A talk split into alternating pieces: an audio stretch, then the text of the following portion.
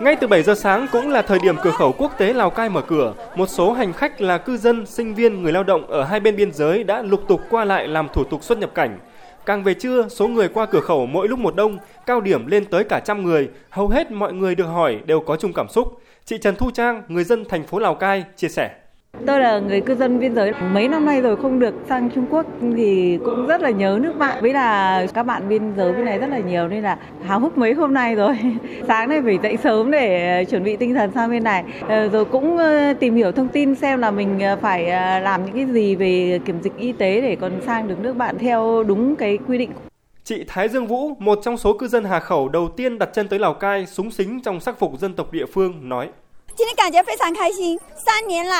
Hôm nay tôi cảm thấy rất sung sướng, 3 năm rồi cửa khẩu mới khôi phục trở lại nên tôi phải tranh thủ qua bằng đường biên giới để gặp gỡ những người bạn, người thân ở Việt Nam. Tôi là người bố y của Hà Khẩu, được biết Việt Nam cũng có dân tộc này nên chúng tôi khoác trên mình trang phục của đồng bào mình để khoe cho mọi người thấy tận mắt thay vì phải qua mạng xã hội như trước kia. Hy vọng quan hệ hợp tác giữa hai nước Trung Việt ngày càng hữu hảo, được tương tác trực tiếp với mọi người rất là vui.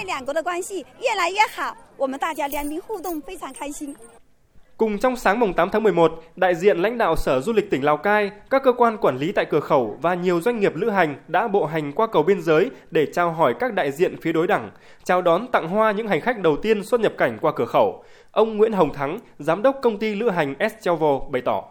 Hôm nay thì anh em cảm thấy rất là vui mừng khi đến cửa khẩu ngày đầu tiên là thông quan. Hai bên thì cũng một số bên kia và bên này cũng anh em cũng có trao đổi với nhau. Còn người này còn công tác hay không, người kia còn công tác hay không. Và cũng hẹn nhau là gặp nhau một chút để bắt tay nhau, có thể ngày đầu tiên thông quan để nhìn thấy nhau. Hai bên cũng đều nói chuyện với nhau bảo là cũng mong rằng sau này khi thông quan thì chính phủ hai nước tạo điều kiện để anh em có thể phục hồi lại công việc như xưa. Theo Trung tá Bùi Hồng Hà, đồn trưởng đồn biên phòng cửa khẩu quốc tế Lào Cai, trong thời gian Trung Quốc tăng cường phòng chống dịch theo chính sách Zero Covid, cửa khẩu vẫn hoạt động nhưng trong điều kiện hết sức ngặt nghèo, chỉ giải quyết thủ tục cho các chuyên gia hoặc đại diện ngoại giao của hai nước. Nay cửa khẩu bình thường hóa trở lại là tin vui đối với cả hai bên biên giới.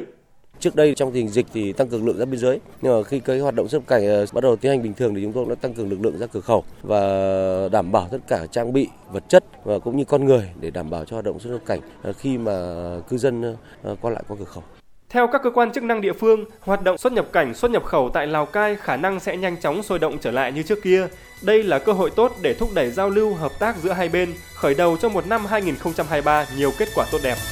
Nam Trung Hoa, núi liền núi, sông liền sông, chung một miền Đông mới.